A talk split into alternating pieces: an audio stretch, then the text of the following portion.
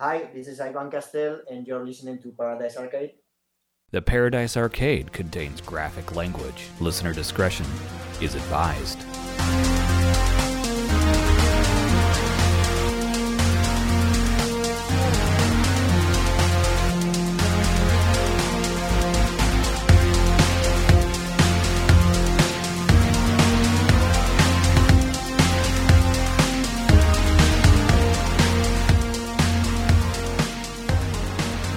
You are listening to the Paradise Arcade with Kyle and Eric, promoting synthwave, music, and culture. Welcome to another episode of the Paradise Arcade. This week we have a very special guest, Ivan Castell, director of The Rise of the Synths. How you doing, Ivan? I'm pretty good, thank you. How are you doing? I'm doing well. All right, so this episode is going to be a little bit different. Uh, I don't have my co-host or any of my other uh, friends along due to the um, the time delay uh, with us. I wasn't able to get anyone lined up, so that's unfortunate. But I think we're going to have a great episode regardless. Uh, I am very excited to talk to you, Ivan. Um, obviously, there's a lot that's gone on with you, with your film, obviously, and I think a lot of things around the culture. Before we get into the episode, please, as always, uh, follow us on social media Instagram, Facebook, Twitter. Uh, you can reach out to us there. Also, our website, theparadisearcade.com. Check it out. Just revitalize that a little bit. And then you can find our podcast on all platforms. So, Spotify, SoundCloud, iTunes, all that good stuff. So, now moving on. Ivan, uh, it's been uh, really exciting. You finally got your movie released on physical media, um, and that's out into the world now. How does that feel? Uh, it feels pretty great, actually. It's been a long journey to get that film released, and um, it, it's just good, man, to um, to see that so many people are watching the film and receiving the feedback, and people liking it or not liking it, whatever they feel uh, about the film, and that's that's that's okay with me. Uh, but it's, it's it's it's great so far. I mean, it's uh, yeah, it's good, great, great feeling. Yeah, I mean, it's it's almost five years in the making to get to this point. Is that right? Uh, actually, the first crowdfunding we did, it was four years ago in 2016. But actually, I started working on the film like probably two years before that. So it's been like six years now that I think of. That's wow. amazing to think. Yeah. I have to commend you because that's a lot of um, emotional, actual energy to carry something along for so long. I mean, wow, six you know six years in the making is a long time to uh, care for something and to make sure that it gets into the world. So that's amazing. Um, I'm curious to know uh, why why make this particular film? What caught your attention about synthwave? okay. Um, it was basically by accident. So I, I was not really looking into I, because my previous film was already about um, artists and musicians, and I I remember when I finished my uh, previous film, I said to myself, I will never again do another documentary, and never again about music. And here we are right now. So Yeah. uh, that didn't happen. So um, what actually happened is that I was um, working on a screenplay for a feature film that I wanted to do. And a friend of mine um, that I had, that he- he's a, he's a photographer, and I did a, a, a video for him uh, to portray his work. And he wanted to, to put some music, so I said to him, "Okay, just send me some tracks and of what you would like me to put, and uh, I will do it." And I remember this um, like right, right, right, right now. I'm there, just six years ago, Yeah. and he sent me two YouTube clips, um, and I clicked the first one, and it was titled "80s Stallone Cobretti," and and I I hear this super cheesy 80s synthesizer that kick in, and I hate it. Like, I didn't like it. Like it was like instant um, dislike. I would Right, say. Okay. yeah. Uh, because I was a teenager in the 90s, so um, the synthesizer was the enemy, was the thing Right. that wasn't really cool. You know, guitar was the cool thing. So I was not really educated into synths. So that's why I didn't uh, like probably the first time that, that I heard the track. And I see uh, that the music was um, synced to uh, footage from the film Cobra from the 80s Yep. and that really caught my eyes because it, I was like, okay, I don't understand. This is this is music from the 80s actually because it doesn't really sound like that, and or this is some kind of um, new music, and but I didn't pay too much attention to that at that moment. So I I closed the window and I said to my friend, okay, you're crazy. This is I don't know what you just sent me, and I forgot about that. But um, some weeks later, I was still working on that screenplay I told you about, and um, I wanted to um, to change the mood, and uh, because I always write with um, with music, Yeah. create some mood. And I don't know why I just came back to that music and that video, and I start playing it, and I start listening to the um, related videos, and that's when I discover Com Truise's, um, Droid Bishop, Carpenter Brut, uh, a lot of funky names that didn't understand what I was just Sure. getting into. And um, and I, I I remember that I went into the um, comments to see what was this music, and I remember that all the people were talking about how this music was amazing, how did this this music changed her life, and that it meant a lot. And I was like, okay, these guys are really overreacting. But I kept scrolling and scrolling, and and, and it, it, I remember it was repeating itself on every video I was watching. So I, I kind of understand at that moment that okay, this is like a huge thing that's happening in the underground, and I don't know what it is, but it is really interesting. So it wasn't really like me like uh, falling in love with the music instantly, like the opposite. But it was really the sense of the community and how much emotion this music um, creates on people that really caught my attention, and also the scale of it. It was really huge. Uh, not if you see just one single video, that's really small. But if you see as a whole, back in those times, uh, some of these videos ha- were having much more uh, plays that any some videos that you will fe- feature on Pitchfork Media and stuff like that. And Right. That was really interesting. Yeah, that's crazy. Um, and I, I think you hit on something that I, I find that's that's actually common to my own story is that um, I initially didn't really get synthwave. Uh, I think we're similar age, so um, I've always loved electronic music though, uh, and so people gave me a few like you know like Wave Shaper and stuff like that, and I didn't initially get it. Um, and it wasn't until I saw um, Com Truise's uh, Broken Date video that it really uh, kind of all clicked together for me. Like, oh, okay, I, I kind of I see exactly what it is because it's not just the music, it's the the Right. visual aesthetic, it's the mood, and then it really led me into the portal. So the two bands for myself were Comtruse and Perturbator, and that led me into the rest of it. so yeah, it's, it, yeah, it's interesting because I think um, one thing that's really um, maybe unique with synthwave. I mean, every every music and subculture have its own um, uh, iconography and visuals, style, and etc. But synthwave, the the way the aesthetics works is like is half and a half. It's just not the music alone can can work, but once you put it with the visuals, then as you said, it makes sense, and it happens like in a moment.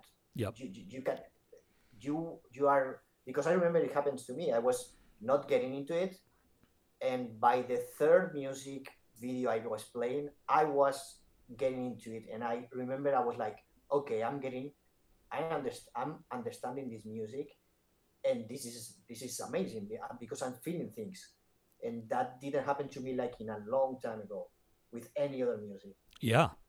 I was really bored, to be honest with you. I really was bored of, of music in a general sense. You get to, I think Yeah, it's a weird thing. I think you get to a certain age, because I, I, I was reading this thing that basically, like, by the time you hit 15, you've kind of peaked at your musical curiosity and then from that point it kind of settles you always like the music that you liked when you were a teenager and so that by the time i'm in my 30s uh, Uh, you know there just wasn't i didn't understand a lot of what was going on with popular music and and you know i liked some throwback bands and everything that i you know all the other things that i liked were gone or or maybe are less inspired at this point because it's 10 15 years down the road in their careers and the the interest for me was it was I hadn't felt that kind of passion for music in a long time and synthwave really sparked that. And then the other thing that you you touched on was the community. I've consistently had some of the best interactions and friendships through this community and that's another thing that's really I think set it apart for me because I you know I grew up a metalhead so um, not quite the same um, sense of, of community and, and interaction and positivity of like you know there's just all this experimentation within the frame of synthesizers and I, I find it really just good you instantly know like I, I think if you know you have any inter- interactions with like normal people if you will outside of the synthwave world but if you talk about you like certain movies, you instantly get like a, a, frame of mind. Like you share a frame of mind or a visual thing with that person, and you you know you get it. Like okay, we, we could be friends because we we're seeing things the same way, we feel things the same way, things had the same kind of impact, and I feel like collectively synthwave does that. Yeah, I, I, totally understand you because I come on from also from uh, from metal and grunge in the '90s, so I kind of I kind of have the feeling that I um, I missed like ten years of music because I really didn't, you know, I wasn't really interested in that music like you said. So and I discovered synthwave just and and that bring me like okay, music can give me feelings again, and that's that's something I was not used to. So um, I, I think you are absolutely right. And and about the community, yeah, absolutely. I mean, synthwave subculture is is like a magnet for um, nostalgia. Yeah, and that that create like a, that that create a frame for a conversation. So uh, you are not like it's not really about the 80s. People pay too much attention about you know the fact that it's about the 80s, and I don't think this is just about the 80s. The no. 80s is just how is how it started yeah, exactly. But it's about it's, it's it's a frame to talk about how you felt in another time. Yeah. And that's very universal. I mean, you can find interest in I don't know in metal bands um, in the 80s or um, some B movies, bad ones in the 90s, or um, I don't know, TV shows in the late 70s. So mm-hmm. it's kind of a universal. You, you, you, instantly can find something you can connect with other people. So it's just, it's, I think this music creates, yeah, a connection, the, the, the ability to, to connect with other people and make it, I don't know, may, maybe life easier. I don't know yeah. if that makes any sense. Well, I think it's a, the rise of this music is perfect in correlation with the rise of loneliness uh, because technology, you know, the promise of technology, the internet was you get to be connected with anyone in the world at any point in time. Stay connected. Facebook, know your friends, know what they're doing at all times. And, you know, what's been shown is that the more connected you are to social media and the internet, the more lonely you are. Um, and there's, you know, there's studies going on with the effect of social media and social media addiction and things of that nature and, and the rise of loneliness. Uh, so it's a great irony to me that you know as we've become more connected, we've become more disconnected from meaningful relationships. And I think what synthwave has helped do is is give a center point to a, a profound emotion, nostalgia, a, a happier time, a simpler time, and then start relationships off or conversations off from a common sense of connection and feeling safe or good or better better times if you will even though you know the 80s in reality were terrible you know like you know the, fun, the funny thing is you know like a lot of the kids that you know were born in the 90s and that kind of thing talking about how they missed that decade. Like I was alive in the 80s. That was not it was not that great, you know. No, me too. I was I was also I was born in 77, so um so I know a little bit how the 80s were. That, I mean, yeah. there was stuff that was really really nice, you know, but uh, it's kind of mythified. I, I have this I have the feeling that people who are younger now look at the 80s the way I was looking at the 70s when I was their age, you know, in the yeah. in the 90s. Yeah. In the 90s, the cool thing to hear was Led Zeppelin or Jimi Hendrix and stuff from the late 60s and early 70s, so 20 years before that. So it's kind of the same thing right now, you know. Yeah. Um, you, you, you mythify things, an era you didn't live, but you know that's the beauty of mythification. You know, mm-hmm. you can make your own thing, and it doesn't have to be uh, the way it was.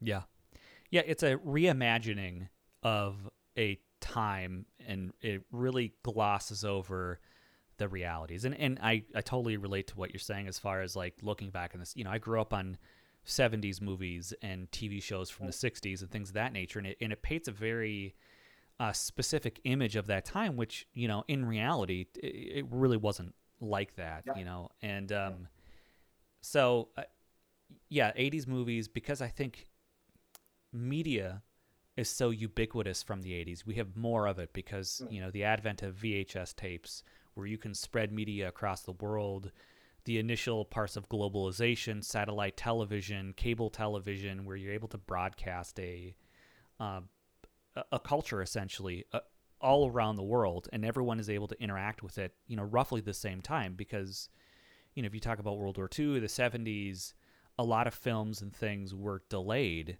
You know, it would be years before something would hit an Asian market or something from Asia would hit, you know, the hmm. Western market. So you know, with almost instantaneous transmission of of this culture, and it's so much of it because cable, they're trying to fill as much time as possible, and not have dead space.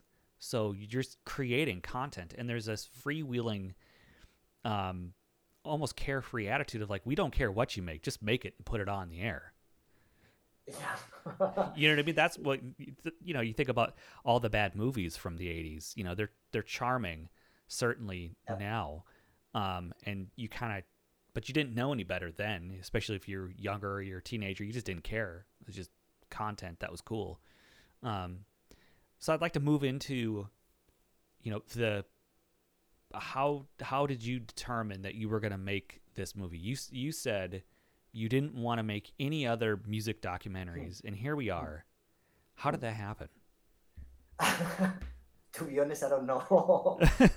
uh, um, I remember that when I discovered this music, and I was um, I was not really thinking about making a film. I was just enjoying discovering this music and all the old movies, and but mainly the, the music.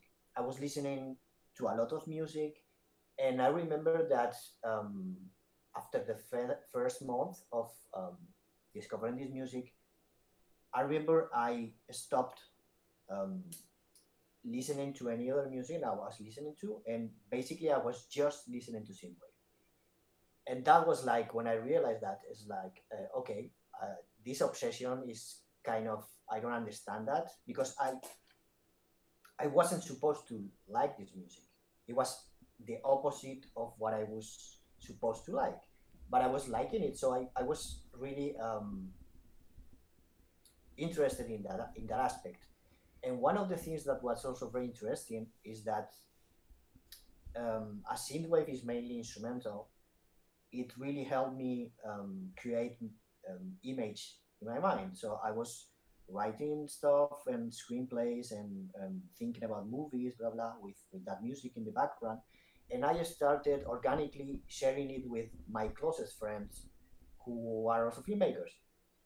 And that's when I um, see things happening because a lot of them were like, this is this is horrible. I don't like this music. Why are you, you know, why yeah. are you sharing this with me? And uh, so that was the people that uh, didn't get it, and I understand it because I was there like two months ago, and the others were like, "Wow, this is amazing! How um, what is this music? I, I, this is like a drug. I can't stop listening to this. Please uh, let me know where I can find more music." And I started, you know, seeing a lot of because that friend sent this music to another friend who were also into filmmaking and this music and the message kept keep sharing to uh, to the next one.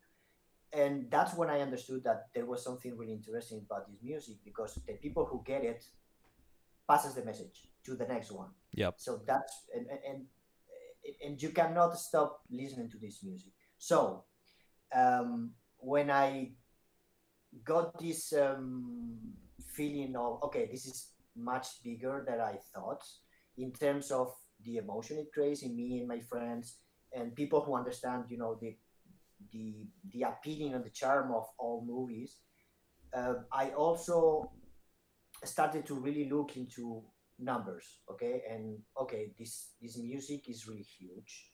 Like in the underground it's really niche but it's a, it's a small group of people in a in the but in a lot of different countries. So if you see it from worldwide it's not a small thing, it's a big thing, but in really small fragments, which um, started to uh, um, interest me as um, as narrative, as a narrative for a for a film. And I started googling these people. Who I remember I was looking into Miami Nights 1984. Who is this guy? And yeah. I nothing came up. I, we are talking about 2015, 2016. So there was like literally nothing. No, I don't know, maybe a Bandcamp, but no photo, no, no nothing. And I remember on googling another another bands like um, Dance with the Dead and Perturbator and Carpenter Brut and stuff like that, and nothing came up. And that's when that really intrigued me. Like, okay, are these people not taking it very seriously? And this is like a side project and they are just uploading this into the internet without just just for the fun of it? Or they are really hiding their identity for something like you know uh, putting the music first like in a very punk attitude? Mm-hmm. and that's when i started uh, emailing some of them like okay i'm a filmmaker from spain. Uh, this is gonna be weird but i'm thinking about making maybe a film about that. Uh, would you be up to and some of them started answering me, and that's when you know uh, this started, and here we are right now. yeah, yeah. It so it kind of feels a little, at least in the initial parts of it, kind of just a very organic interest in understanding these people and where they their motivations maybe and who they are and and how did you how did you get to the narrative in between the interviews, you know, there's the interstitial mm. story in the background of the film. Um, how did that come about? The synth rider stuff, um, it wasn't really supposed to be on the film, actually.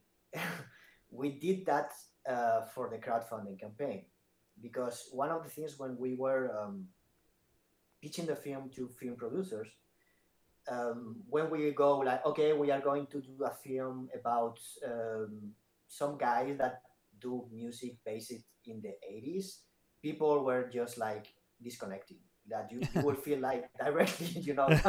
So i was like okay we need to um, to came up with something that um, got people attention. And that's when i thought about making this character who was like the metaphor of um, of a time traveler who uh, was um, protecting like the legacy of the old sounds and bringing it to the new um, audience. And I just came up with this idea with the synth rider who was time traveling in a DeLorean. And uh, we did the crowdfunding teaser, and it worked so well that I decided to put that in the movie, and it became like the the metaphor of synthwave in itself. So that's basically how it came up by yeah surprise. it it sounds like a very organic way of of it coming about. yeah, one, one of the things that's interesting about making this movie is that, I mean, when you do documentaries, you never know uh, what will come out because you think that these people is gonna be super interesting, and you go to his place, and then nah, it's not really that interesting. No, nothing comes really interesting. But on the other side, this other character you didn't know about, uh, or you didn't think is he's gonna be so interesting, said something that you didn't really think about, and that becomes like a huge thing that you need to explore in the next interview. So that happened with in the almost four years of making the movie. A lot of things changing along the way, and some some themes I was not really interested, uh, but a lot of people told about that in the interviews, and I was like, okay, I have to make something about that. Um, so it really was very organic. In I, I was making the film while I was making the film. Right. While the the the scene was also evolving, so it was really a challenge for me because where did you stop making the film? You know, when right. when is the time to stop? Because it, it never stopped evolving. Yeah, that's that's interesting. Um, it, it it just sounds like you had uh, so many threads to pull on as you were making it, and so many interesting points or questions being asked, and you really had to balance. Well, what's what's the narrative that I have to focus on to get this yeah. thing done? But then there's all these other questions. There's all these other things that come up and it's it really shows how complex. And I think that's one of the things I think is interesting that I try to explain to people who maybe are not into synthwave or or try to to get people to understand. It's like as you're saying before, like the '80s thing is just a it's a a frame to which you hang all these other things on, mm-hmm. and there's all the, all these other complex and interesting things that it touches upon, but then the you know it it's all framed around 80s music, culture, whatever it is, um, and what that can mean is so different from person to person, and yet there's these through lines. It sounds like that you've discovered between uh, interview people that they're talking about a common experience or a common thought process. Yeah, one, one, one of the things that um, was really interesting while I was making the interviews is that um, I wasn't really interested, you know, in the music kind of aspect, you know, the, the making music aspect of it. There's a lot of other documentaries who talk uh, much better about how do you make these sounds and how do you work with synthesizers and modular synthesizers and all the techniques behind that. I was not really interested in that. I was really interested in the why are you making this music on an emotional level? Because it doesn't make any sense to me.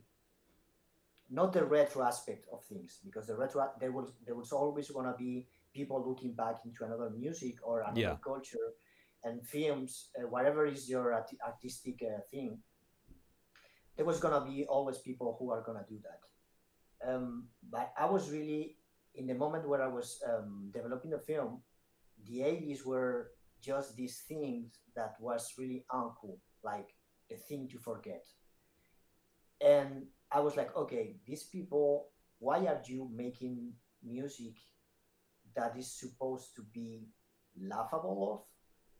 What is that you find so interested to, you know, make a career or make a lot of albums and release it out of that? What is a connection for you? What happens inside you?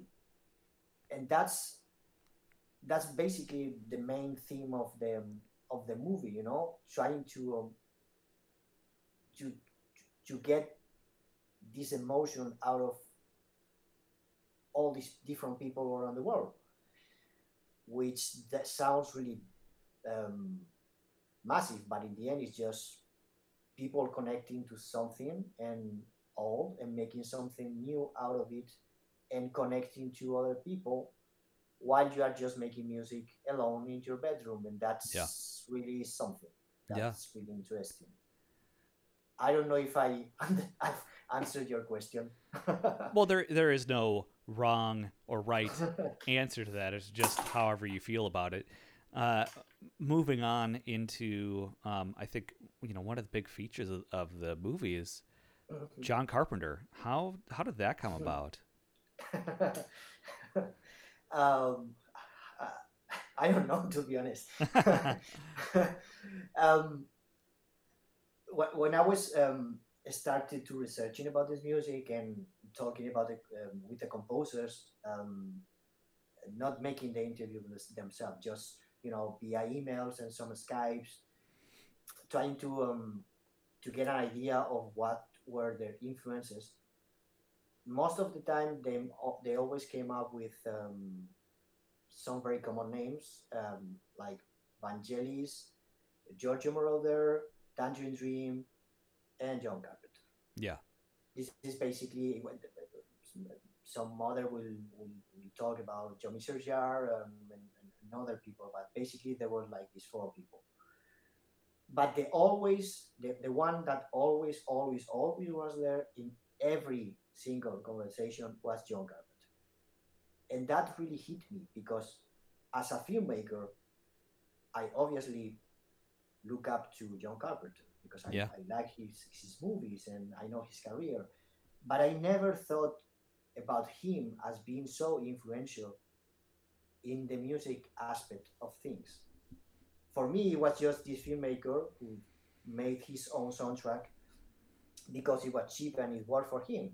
But I, I quickly understood that this was something different for all these people who were not into filmmaking, who were into music. So when I thought about um, having someone who should narrate this movie, I always thought about John Carpenter to be the one, the, the one that should be ideal to do it. And uh, we just sent him an email through his agent, and um, and he was interested. And um, basically, it when we have um, for four years, you know, uh, updating him and his team on um, how the film was was being made and the advances and um, just basically telling his team that the film was for real and, and that the thing we talked about four years ago was was hap- finally happening. But he always was uh, interested in, in doing it, and I'm super grateful about that because I it's really rare that he does stuff like that. Yeah, um, very rare. Yeah. So um, I don't know. I think we. Um, I think that the, I don't know how to explain. I think we have like a magical connection with a lot of things in this movie, and one of them is having John Carpenter on the movie. Yeah. Um, that's really amazing. Yeah, you know what I found, and, and, and here's the thing. So, um, this show, you know, the version uh, uh, where we're at now and what we're doing now, as far as is what what I do, it is not on purpose. Uh, we, you know, my co-host and I, we kind of fell into this. We've liked, we always liked synthwave music, but it wasn't uh, the focal point of the show. And I mm-hmm. think, you know, we've interviewed, you know, filmmakers and and you know people in, in all sorts of various um, careers and interesting things and you know people that you know work for really big name artists and, and models and etc and so on. Uh, but the the audience that was the always the most receptive was the synthwave audience. And the artists the people that were involved specifically with this kind of thing were always the most gracious and um, interactive. I've always had the best luck reaching out to synthwave people. I you know it, it, just I'm always surprised the people that give me the time of day um, for interviews and, and being on the show. And I, and I think there's this I don't know there's a a more a much more willingness to connect to other people regardless of maybe status or ability or you know whatnot. And I, I think you know I don't know if it's like a, a thing that maybe John has unknowingly passed down to everybody else in the scene, but you know, gracious is really kind of the word that comes to mind with John. uh, and his involvement with the film and and being supportive and then lending his name to it is that's an incredible thing. Yeah, um, I remember that um, when we were uh, shooting in LA with him, I asked him, "Okay, John, why did you accept to do it? Because I know that you don't do this kind of stuff." Stuff, and he said, "I I decided to do it because this is an unappreciated art, and I just had to do it." Wow. Yeah. So basically, he was in a way, without really saying it, um, kind of elevating the whole scene. You know, he's Mhm. aware of things happening uh, on a certain level. I mean, he's John Carpenter, so uh, Right. he's, he's in another world, but he knows that something is uh, is happening with his legacy, and it was a way of, I don't know, um, yeah, elevating the artists and and and and all the people who are, you know, making music uh, inspired by what he did, and um, yeah, so it's very um, yeah, gracious is is a great word because I think he's Yeah, what I- mean it's an incredible thing and I think, you know, having watched the movie um it's just really touching to see the the connection the the you know basically the the the idol or the influencer lending his hand down through and and giving approval acknowledgement of of Mm. everything that that is happening since what he's done and, and I've you know it's interesting because I've always been um you know a fan of John Carpenter's movies. I grew up with them you know so always aware. And it's this interesting thing that I discovered and you know like maybe the 2010s I, I don't know when he started to tour but it's like at first I kind of was like shook my head. I'm like why would why is he touring playing movie themes? But then I got to see him you know I got to see him and and uh, his son Cody. And uh, I I I instantly understood what was happening and the impact of what he was doing live and the fact that he's kind of shifted his career a bit and has found new relevance and new energy with music. And then it also ties directly to this other thing. It's really incredible. Because you think about imagine a person who's always struggled and done their own thing and, and he talks about it in your movie of just kind of making movies the way he wanted to do it and kind of having to ignore the rest of the world and not really seeking approval. And um, now in, in your 70s kind of having this reverence and respect and uh, a huge uh, inspiration for a, a whole lot of people. So it's really cool that you landed him. Um, and I think it just it adds again an air of, of um, I don't want to say legitimacy, but it, it adds something special to your your film and the narrative of it. yeah, um, legitimacy or approval is not what I was looking for. No, but I'm, I'm, I'm, I'm, I'm actually, I agree with you because that's what's probably happening or what's one of the things that's behind that. Um, without really um, wanting to wanted this to happen, but yeah, I think one of the things that's really interesting with with John Carpenter, if you know a little bit his work, and as and you know because you have talked about it, uh, is that he's a do-it-yourself. He has always been underground um, with this, you know, you don't like what I do, we have fuck you attitude, you know. Right. will do it anyway. With maybe I will not be on Hollywood, but I don't care. I will keep doing it because I want these things to happen, and I want these things. He said that in the film. I want these things to last, and and I saw this attitude, you know, in a lot of the musicians involved in the scene, and I think the way he does things has influenced a lot of these composers. And I understood that while I was making the movie. As I told you, I always look at, at him as a filmmaker, never as a musician. But while I was making the movie, it perfectly makes sense to me that he was, for me, he is the personification of yeah of, of synthwave or the mood of synthwave or or the quest or, or how do you approach your artistic process? Yeah. And way of life if you're an artist so for me um, having him on the film is a blessing because he personifies so many things and he means so many things and he i don't know um,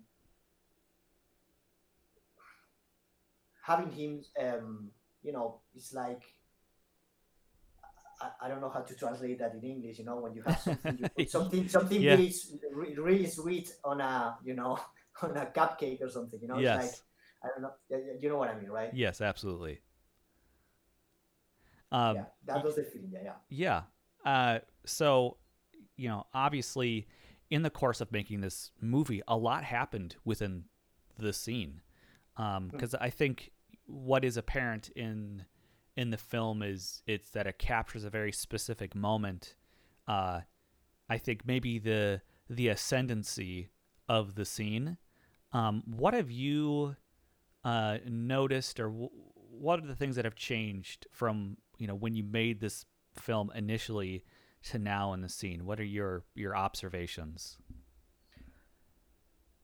Basically, and it's gonna sound cliche, but he has it has gone very much mainstream, which is not a bad thing. I mean, it's just there. It's, it's yep. in the air of time. I mean, it's, it's, it's everywhere, wherever you want it or not. Uh, it's on advertising, is on, and I'm not just not talking about music because music was the first thing to to get through mainstream through um through the Stranger Things score and and, and stuff like that. You know, the the whole let's say 80s nostalgia, but there's a whole all another element which is the the, the aesthetics. You know, the the neon grid, all these kind of things that we associate with synthwave that you see right now just everywhere, even on music videos from artists who are not into even electronic music. But this is like a cool thing now. And that's the main thing that, you know, that, that I think have changed a lot. That was just something that was really niche, that was really into, you know, in a little small group of people who were passionate about it. And now it's out there, like in even in huge blockbusters movie posters. So yep. that was that maybe one of the first aspects. Like it has really penetrates into um, mainstream. I'm not saying that synthwave has gone mainstream because it, it hasn't. But let's say that the the aesthetics and the music has penetrated and has, has influences a lot the whole 80s nostalgia revival that we are like living for the past four years, maybe. Um, a, a, lot of the things that um, we associate right now, and people in their mind associate like with with the 80s revival, they are not really seeing an 80s revival. They are seeing synthwave. Yep. Which is, you know, it's not the same thing. Uh, so, yeah, you know, if you, if you see, I don't know, some of the posters of very um, modern TV shows, oh. we are who oh, are absolutely. in what? Absolutely, and you know what? What else I've noticed is like um, how it's how it's been reimagined. So like one of the things that I see a lot, especially in modern horror movies, is the um, it's like they've taken um, a lot of the the 80s opening scenes where like it's a sweeping over a, a highway or a scene like John Carpenter, you know, where it kind of sets the mood and tone. A lot of mo- modern horror movies do a lot of stuff. A24 um, movies, you know, if it's Midsommar or Us or whatever it is, I think take a lot of direct influence from uh, 80s um, cues as far as movies go and pacing and, and how they film it.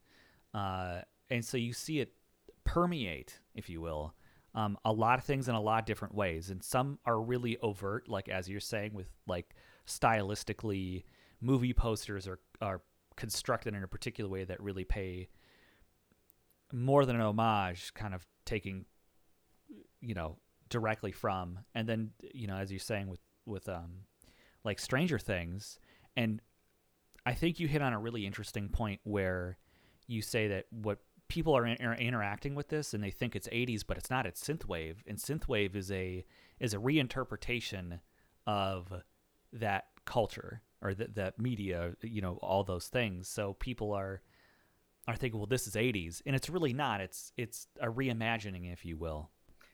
One of the things that I was um, when I was researching about the movie, um, there was two two kind of people, two attitudes within people in the scene. There was the people who were like, um, uh, "This is just a side B project. This this is something small. We we do it just for the fun of it. It has to be underground. This is not never gonna be you know this huge thing." And there was these other people who I call the super positive and super um, um, I don't know how to say. Um, they were like, "Oh, this is gonna be huge. This is gonna be mainstream. This is gonna be synthwave everywhere." And I was like, "Okay, hold on. This is not what usually happens. You know, it's something in between." Mm-hmm. Um, but I always felt like this subculture was big enough and had these all ramifications that were not just music, because it had it hit it also filmmaking aesthetics, graphic mm-hmm. design. Yeah. Um, there's so many things. It had the the ability to penetrate, you know, and create something that was much bigger than what these people think they were doing in the first place. Mm-hmm. And if you see synthwave um, from the very start in MySpace days, at, and we are where we are right now, um, I think we have gone a long way. And I don't, I, I always have this feeling that, and some of the people who I have, uh, I have interviewed and who, who were originators from the MySpace era, they told me about that. Like, I don't know what happened. I was just making music that I like, um, and with some graphic design inspired in things that I like when I was a kid. And I don't know what just happened. You know, this thing just passed through me. You know, it's way bigger than me right now, and I don't even know how how to feel about that. Yeah, it's a really it's it's definitely an interesting thing, and and I I have a complex, varied opinions on maybe the fate of synthwave or its ability because okay. I I think you're absolutely right. Culturally, it's um, it's gone through everything. You see music. It's really interesting in pop music what trends pick up. Uh, but it's always it's only ever pieces of a thing. It's never an entire thing. I don't, you know, personally, I don't ever see, you know, unless an Ollie Wride or Nina or whoever, um, sort of break away from synthwave a little bit more and and and trend towards more traditional pop music. I don't really ever see it like someone from the scene ascending to this huge thing. And you see that the synthwave artists that have crossover appeal are not strictly synthwave. You've you know, you mentioned Dance with the Dead, where they're mixing in more thrash metal and have a different way that they engage with their audience or um you know other artists like you know Truth or whoever they're they're able to to break through a little bit more into the mainstream consciousness because they don't rely so heavily on the on the nostalgia and, and the all the visual elements of it. Um, but and I think also with when you talk about corporate America and the big major record companies, they're not going to support something that they don't have more control over, I guess. You know, like, and so I don't necessarily see um, synthwave artists fully breaking into being like a Sia or an Adele or those kinds of people because um, it's a very it's still a very niche kind of thing. Not everyone gets what it is. My my soon to be wife absolutely despises synthwave. Like she absolutely hates it. You know, yeah. and I keep trying to, you know, and I, I explain to her, I'm, you know, and I, I go over all the things over and over and over again, you know, like the sense of community and the connection to this greater emotional impact and she just just does not care and i think her I think her mentality and her tastes really represent, I think, a traditional person where they'll like elements of it. You know, there's certain elements mm. of of 80s music that she'll like and tolerate, but she won't ever go full tilt, you know, synthwave. It's never going to happen. And so I, I, think there is an end point to that. Um, but then again, I see it as being a very vibrant underground scene that has a lot of passion, and that's a and that's completely good and okay. There's a lot of um, runway for people to be successful and be professional musicians. You know, a lot of the people that you interviewed, that's what they do for a living, and that's a pretty amazing thing. And I think if your goal is to be able to do your art for a living and, and doing it in the way that you want, then that's then that's the dream right there. Yeah, and I think people focus too much, you know, on this discussion about going or not going mainstream. It doesn't make any sense with no. when you are doing anything that's artistic. Your basic goal should be, at least if you are in a certain age, like like I do, um, is, is to make a living of what you do. Yeah. That's the goal. That's yeah. you know that's to be sustainable. So going mainstream is not gonna solve anything. No. You know, because if it if it ever does, which I don't think synthwave will ever be mainstream, because it it doesn't have the only artist that could go mainstream or could hit, you know, like a single, super hit single yeah. that will sell a lot of um, plays and be successful on radio, could be those who are on the pop side of things, you know, who yeah. are very uh, with vocals and stuff like that. Something like the Midnight, for yeah. example, is very lovable for a you know for a mainstream audience.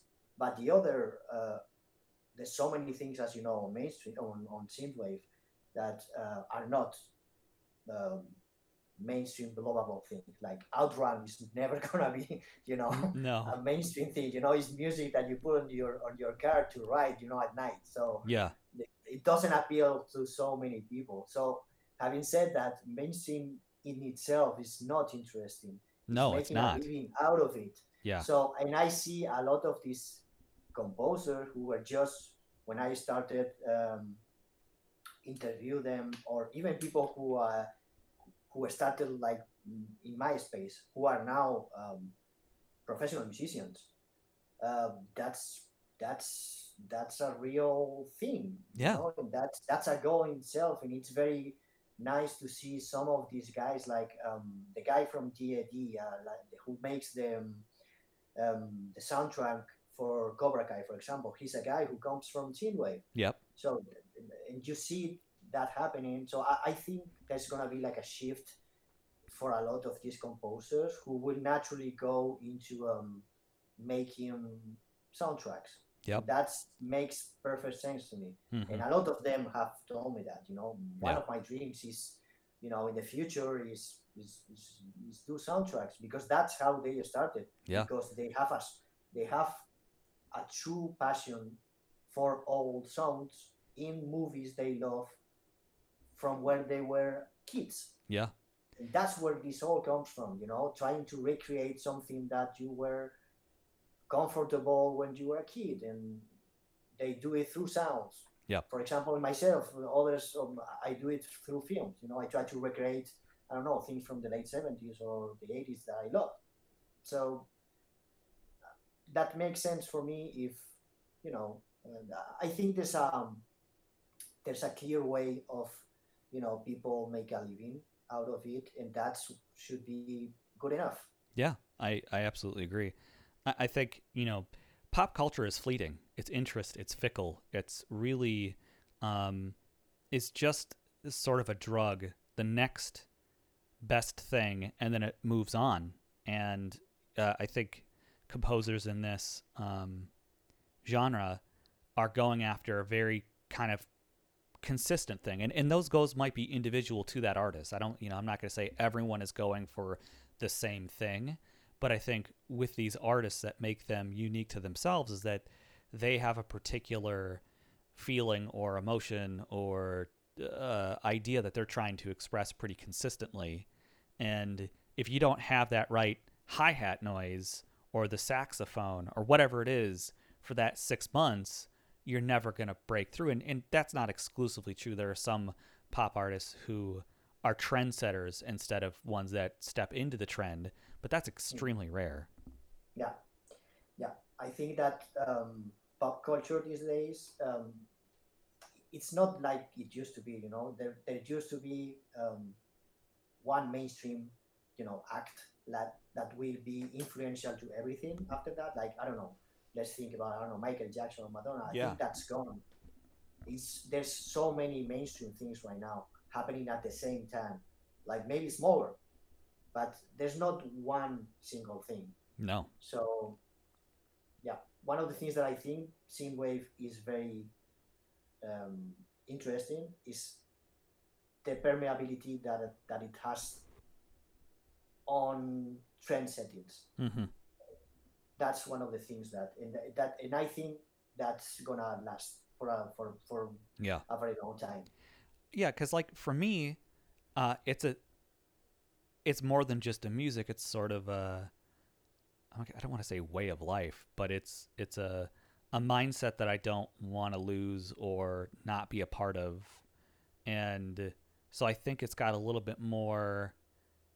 Um, it, it inherently, I think, will stick around longer. It'll take, it'll change, it'll evolve. It's going to look different. Obviously, we already see that but you know like a punk movement is anti-establishment and so you're going to in- inherently see a lot more antisocial non-communal behaviors in that particular um, kind of scene whereas that's not what synthwave is about. It's about making connections making an emotional connection and and around nostalgia and, and other things. So i think people will always seek that. And be it the 80s or the 70s or you know now the 90s i think that's really you know i think one of the next evolutions of the scene. Because if you talk about like perturbator um i found him to be kind of half half influenced half influenced by the 80s and half influenced by cyberpunk 90s and i've seen a lot of other artists now take a lot of those um aesthetics and um, musical cues from the 90s now and incorporate it into their music. So you know it's it's changing and but i think the mindset will always be the same. And and you know maybe the the name will stick around but that's hard to say. Yeah, I, I think you're right. One of the things that's gonna happen is you know um, look up to the '90s and start looking into that in all kind of things. You know, it's not just a music. It's gonna be also on filmmaking stuff like that. So synthwave is gonna be part of that for sure. Yeah. Um, you touched on something earlier uh, in the, the conversation when you were talking about how you initially got interested in the in the in synthwave and, and what the film was and you're talking about how you know it was big but it was spread across the world. Um, and i think that hit on something that i've observed to be very true which is um, all of these communities popping up around the world uh, where people started to pool together to create um, their own little local music communities. And i and i feel like that is maybe the- strongest way for the scene to to continue to gain steam and have um, permanence. Uh, what has been your view of it from the time that you started initially making it to where we're at now? What's your observations? one of the key aspects of that whole community is that it's grassroots created from the start. It started on the internet, like you said, many small group of people who were into the 80s and we started sharing sharing their um, passion and music and they start connected with others around the world. Then it started they started to create i don't know a, a club uh, where they put the music in their city and they started making more associations and more um, relationships.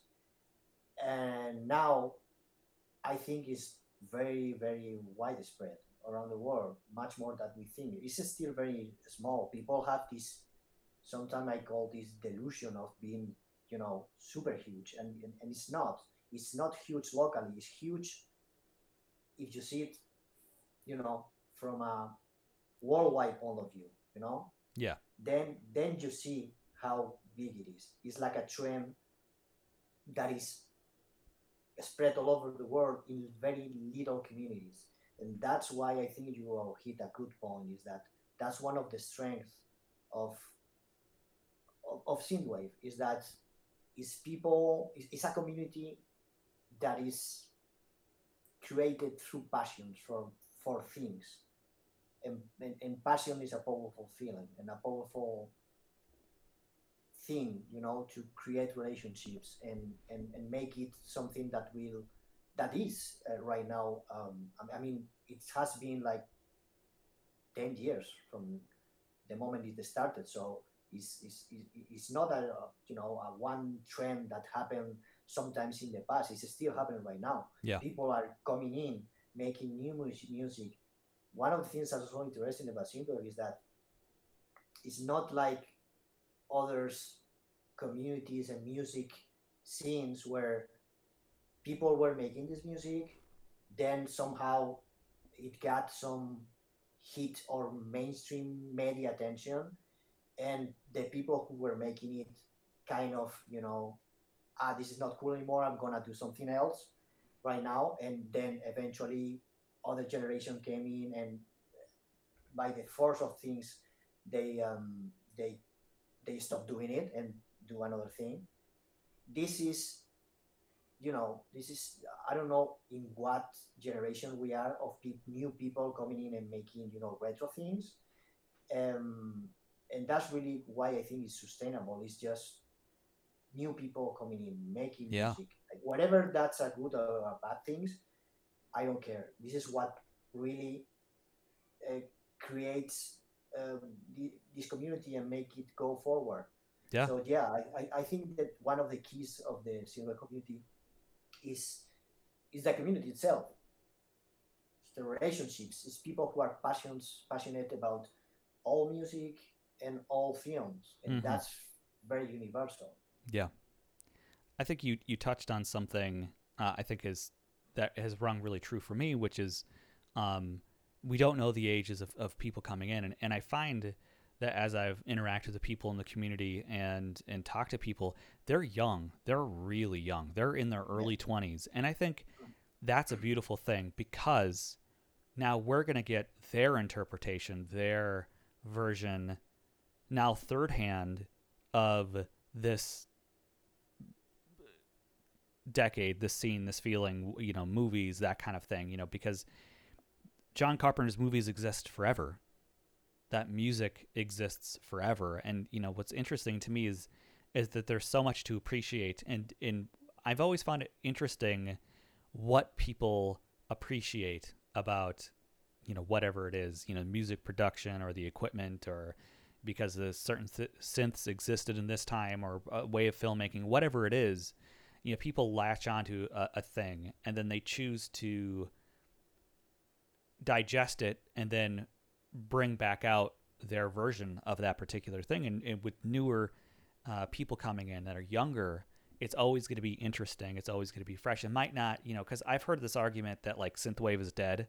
I don't know if you've um, yeah. heard that from people. I've certainly talked to a lot of people that have been around forever, and they go, you know, synthwave died in in 2015 or something like that. You know, basically after Red Rush Records mm-hmm. went away, synthwave died, and I and I don't necessarily think that's a very fair or accurate thing. It's certainly changed and evolved, um, but it's still there's a lot of energy there. There's a lot of output. Man, I don't know about you. I can't keep up with the record releases coming out for synthwave people, and uh, and I would say by and large the quality is better than I, I think a lot of other kinds of things. It reminds me a little bit of the hip hop underground, a little bit.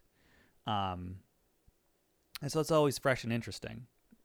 And um, so yeah, that that was my point. Being that I, I think I, I have, you know, one last question for you. And okay. what is is there another story for you to tell in this scene? Is there is there anything? Is there another thing to explore? Because I think it's sort of bittersweet in a way that you made this film and it took so long to come out. Is there is there another thing to to talk about in this scene? Is there other things you want to explore? To be honest, no. I think I um, I explored what I wanted to explore, which is basically you know how this music is a time portal and a vehicle of emotions and why people are attached to it and that's basically was the goal to to make the film and recreate basically my feeling and a lot of the feeling that my friends had when you discover this music is like this wow effect that it has on you. And i think that the film is about that you know and, and it's also a, a, a call to action to um, to artist people you know to make whatever you want to make. Don't listen to people who said i don't know this is dead or this is this is cool this is do what you want to do you know? These people did it. You should too you know? Whatever yeah. is good or bad is not up to you. Just put it out there and make other people you are gonna basically gonna connect with someone on the other side of the world whatever you want it or not and that's beautiful. And you should maybe you know explore that. Maybe it will do good in your life. I don't know. So um, i think that I, I, I, I told what i wanted to tell and that's that's basically my there you my, go that's uh, fair. That's a valid yeah. answer. Yeah.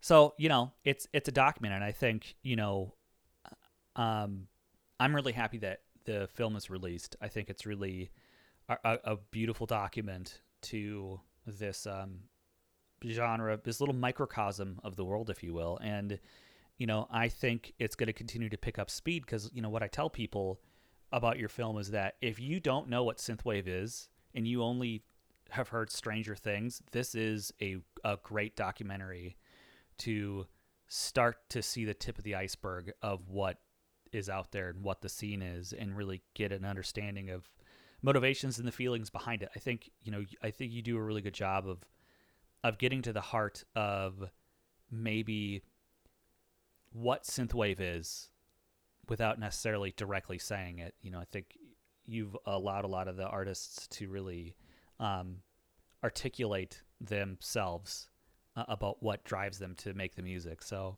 you know, uh, I want to say thank you for making the movie, and uh, you know, I hope that people continue to pick it up and watch it. And, you know, I know that there's been a lot of positive response to it. I don't have anything else, Ivan. Uh, I really hmm. appreciate you coming on.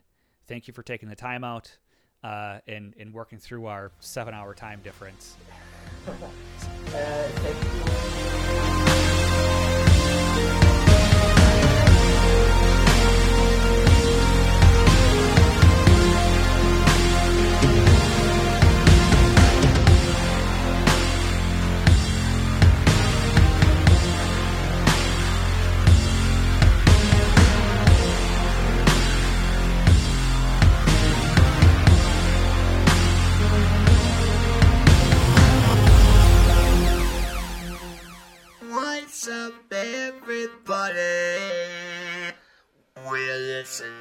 to Paradise Arcade.